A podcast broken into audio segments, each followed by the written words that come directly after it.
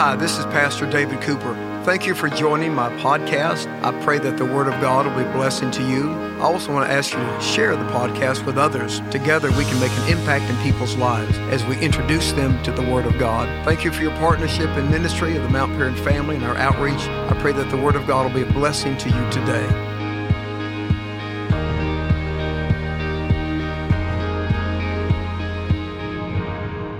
As we look at the book of Revelation, it speaks profoundly to world events. It helps us understand what is going on in history, sometimes behind the scenes, how spiritual forces affect world events. We all ask ourselves, what is going on in the world? How does the Bible shed light on current world events and the role of the church in the world? The book of Revelation gives us clear insights and an understanding of the movement of history and our ministry to give the world hope in Christ. The book of Revelation is a book of visions, symbols or word pictures, and they give us a sense of understanding. They give us a sense of emotion. The book of Revelation is a very picturesque book. It's, it's kind of like reading a novel. As a novelist has the power to use words to create images in our minds and feelings.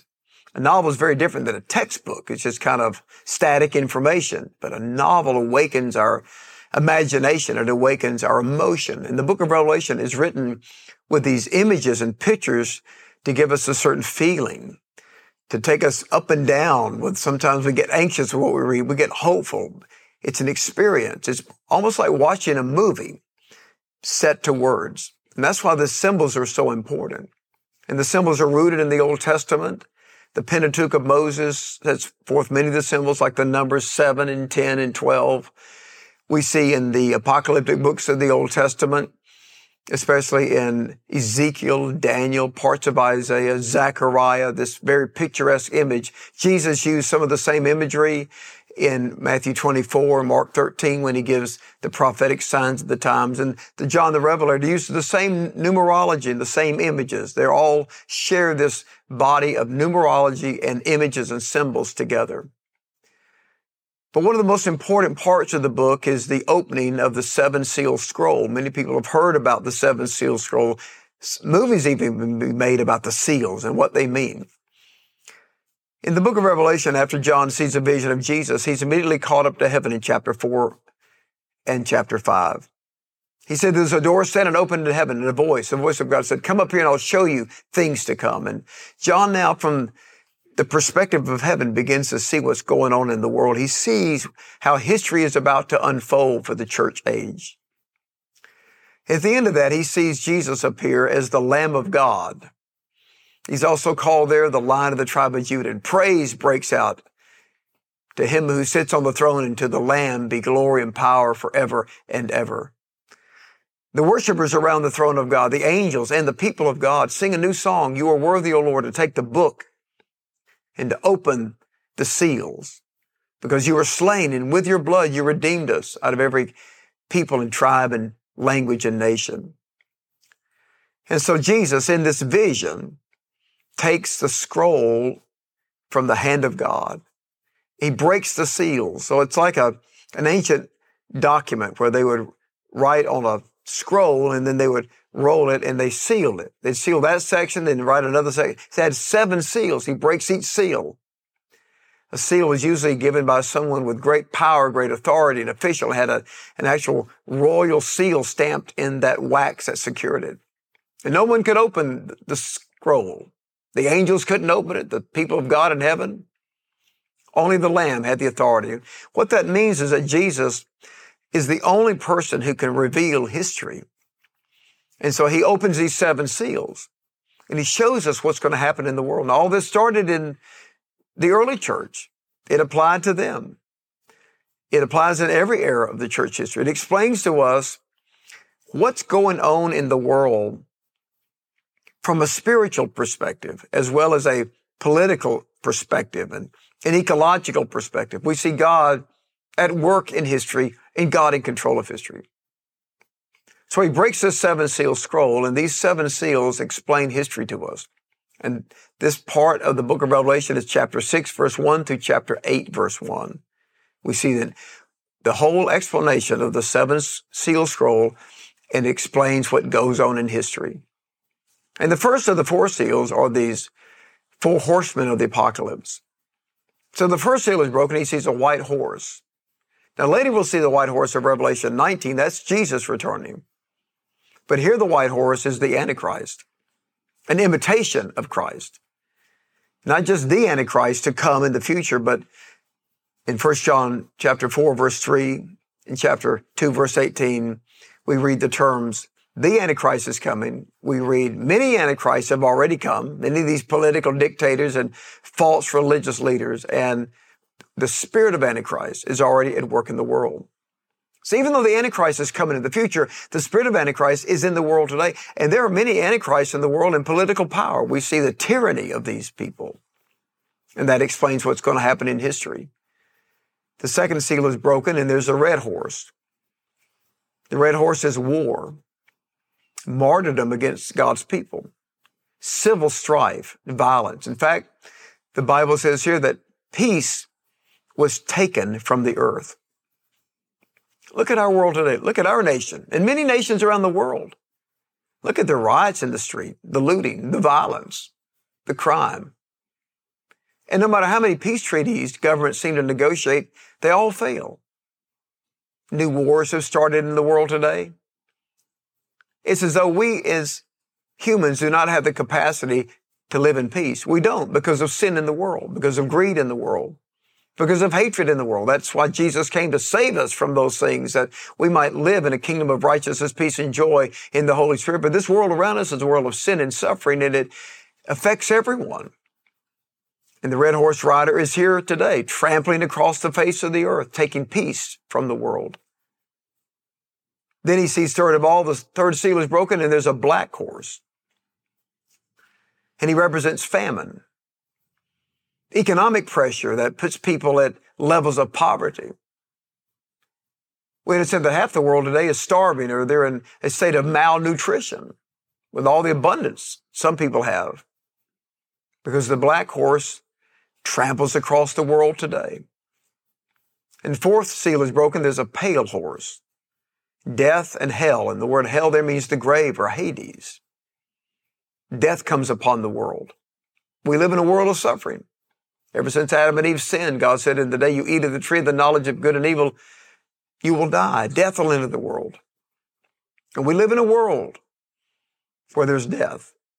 The fifth seal is broken and he sees the souls of the martyrs under the altar of God and they're crying out for justice. How long, O Lord, until you avenge our blood? And we see that during the church age, some people tragically, as it is, will give their lives for Christ. Martyrdom is taking place in the world today. Others are put in political prisons for the name of Christ and preaching the gospel of Christ. And so the church age is going to be marked by intense suffering in some parts of the world, even to the place that some are martyrs for Christ. And the word martyr in the Greek language of the New Testament is the word witness. In fact, when Jesus said in Acts 1 verse 8, you shall receive power when the Holy Spirit comes upon you and you shall be my witnesses. That's the Greek word martus, the word martyr. And some people's witness has been even to give their life for the cause of Christ. The sixth seal is broken and there's judgment on the elements of the earth. There's ecological disturbance. We see signs in the sun and the moon and the stars. Stars fall from the sky and the imagery. The moon turns to blood. The sun becomes black like sackcloth. There are great earthquakes and famines and pestilences. Even today, we see in our world ecological changes, and that's one of the common themes of many of the end time prophecies is disruption of the planet. And we're seeing that today in our world as we see the world in the pains of childbirth, Paul describes in Romans chapter 8, verses 18 through 23, that the, the, the earth is in pains of childbirth, longing to be delivered from its bondage to decay, to be brought into the glorious freedom of God's redemptive plan. And the seventh seal is fascinating. The seventh seal is opened, and then there is silence in heaven, and everything stops. And that represents a season of grace and mercy of God. God is waiting for mankind to come to him, to repent of sins, to receive his forgiveness and grace. 2 Peter 3 verse 9 says God is not willing for any to perish, but for everyone to come to repentance. And there Peter says God is patient with you. I've heard people say, why doesn't Jesus come now? Because God is patient with us.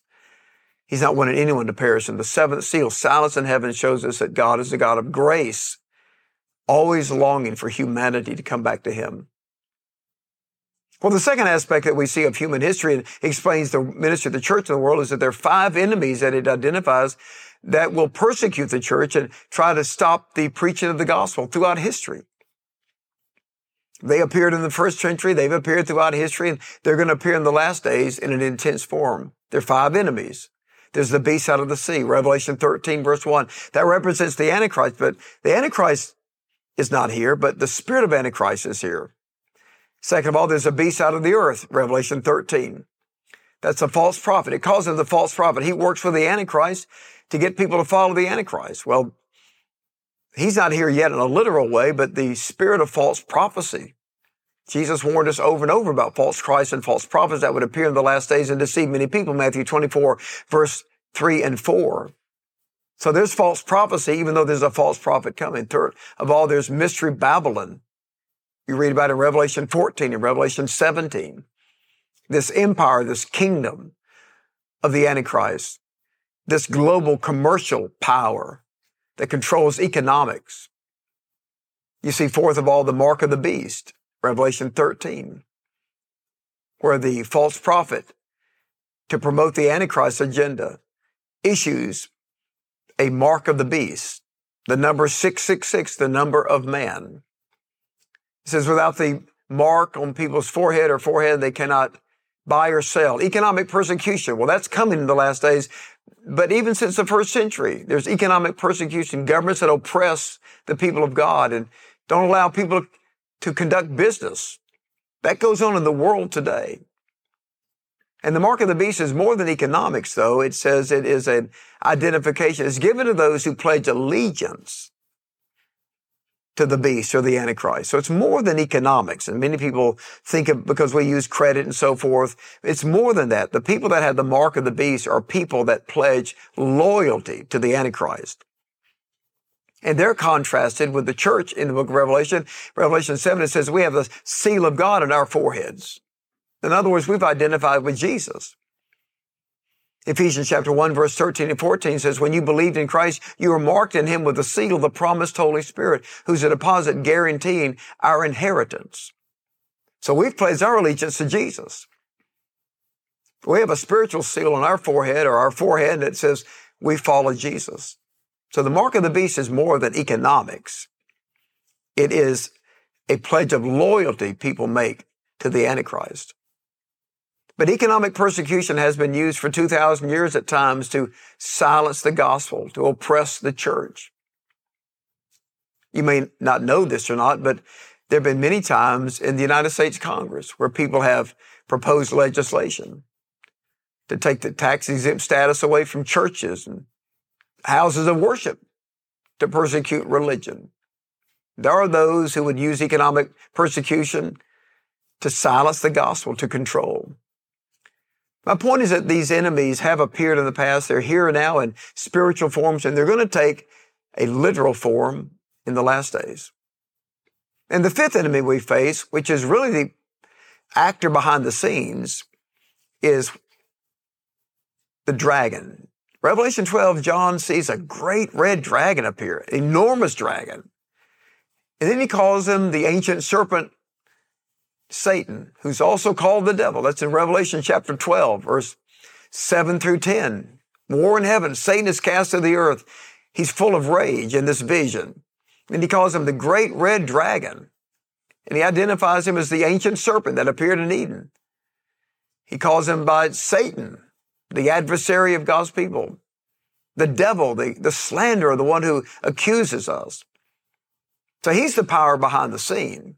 In fact, Revelation 13 tells us that Satan gives his power, the dragon, the, his power to the Antichrist. He's, he's inspiring. There are demonically inspired leaders that have appeared in history, and the Antichrist is coming in the last days. The point of all that to say is that you and I, as Christians, are witnessing for Jesus. The church is going forward to help the world, to preach the gospel, to help the poor, to teach people how to live in the kingdom life. And yet, in the midst of our ministry to the world, we're living in a spiritually hostile world. And the point of the book of Revelation is don't be discouraged, even though you face pressure and persecution. Keep preaching the gospel. Keep sharing the love of God because the book of Revelation tells us, third of all, and finally, the church is going to be victorious. These enemies will never defeat the church.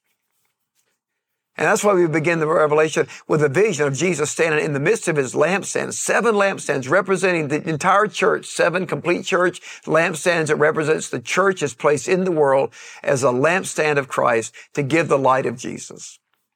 An unconquerable light. The light of Christ, the light of the gospel can never be extinguished. When John the apostle introduced Jesus in his gospel, he said of him in John 1 verse 5, the light, Jesus, shined in the darkness, and the darkness could not conquer it. And Jesus places you and your family as a lampstand. And he places you in your workplace as a lampstand to shine. And he places us as a church as a lampstand in the city of Atlanta. And through media, a lampstand to the world to preach the good news of salvation in Jesus. Christ came that we might have life and have it more abundantly. You can have that life and you are a witness of that light of Christ where you live. Join me for prayer. Lord, we thank you for your word. And in this world where there are so many spiritual forces that are at work and even persecution at times against the gospel, give us the grace to stand firm, to patiently endure for your return and to be faithful to what you've called us to be and to do. May the light of our lives shine brightly in our families and to our friends and where we work and where we live. And through this great ministry, may the light of Christ shine through us to give the world hope in Jesus. In your holy name we pray. Amen. Thank you for sharing this time with me as we share the word of God together. Do me a favor today. I want you to go and follow me on social media, sign up. And also make sure you subscribe to the podcast and get as many people as you can to subscribe to the podcast. Just 15 minutes of this Bible study that can change a person's life as we share God's word together. Make sure you download the Mount Paran app if you don't have it already so that you and I can stay connected and you can be a part of the ministry of the church even through all the resources provided on the Mount Paran app. Sunday's coming. It's going to be a great day of worship. We've got a fantastic day planned. Looking forward to seeing you and your family in the house of God. God bless you. Have a great day. Thank you for joining me today as we've shared together the Word of God. Let me ask you to download the Mount Paran Church app today so that we can stay connected and you can see all the great services and resources available for you and your family. Follow me on social media and also the Mount Paran Church family. I look forward to seeing you in church to worship on campus and online. God bless you. Have an incredible day.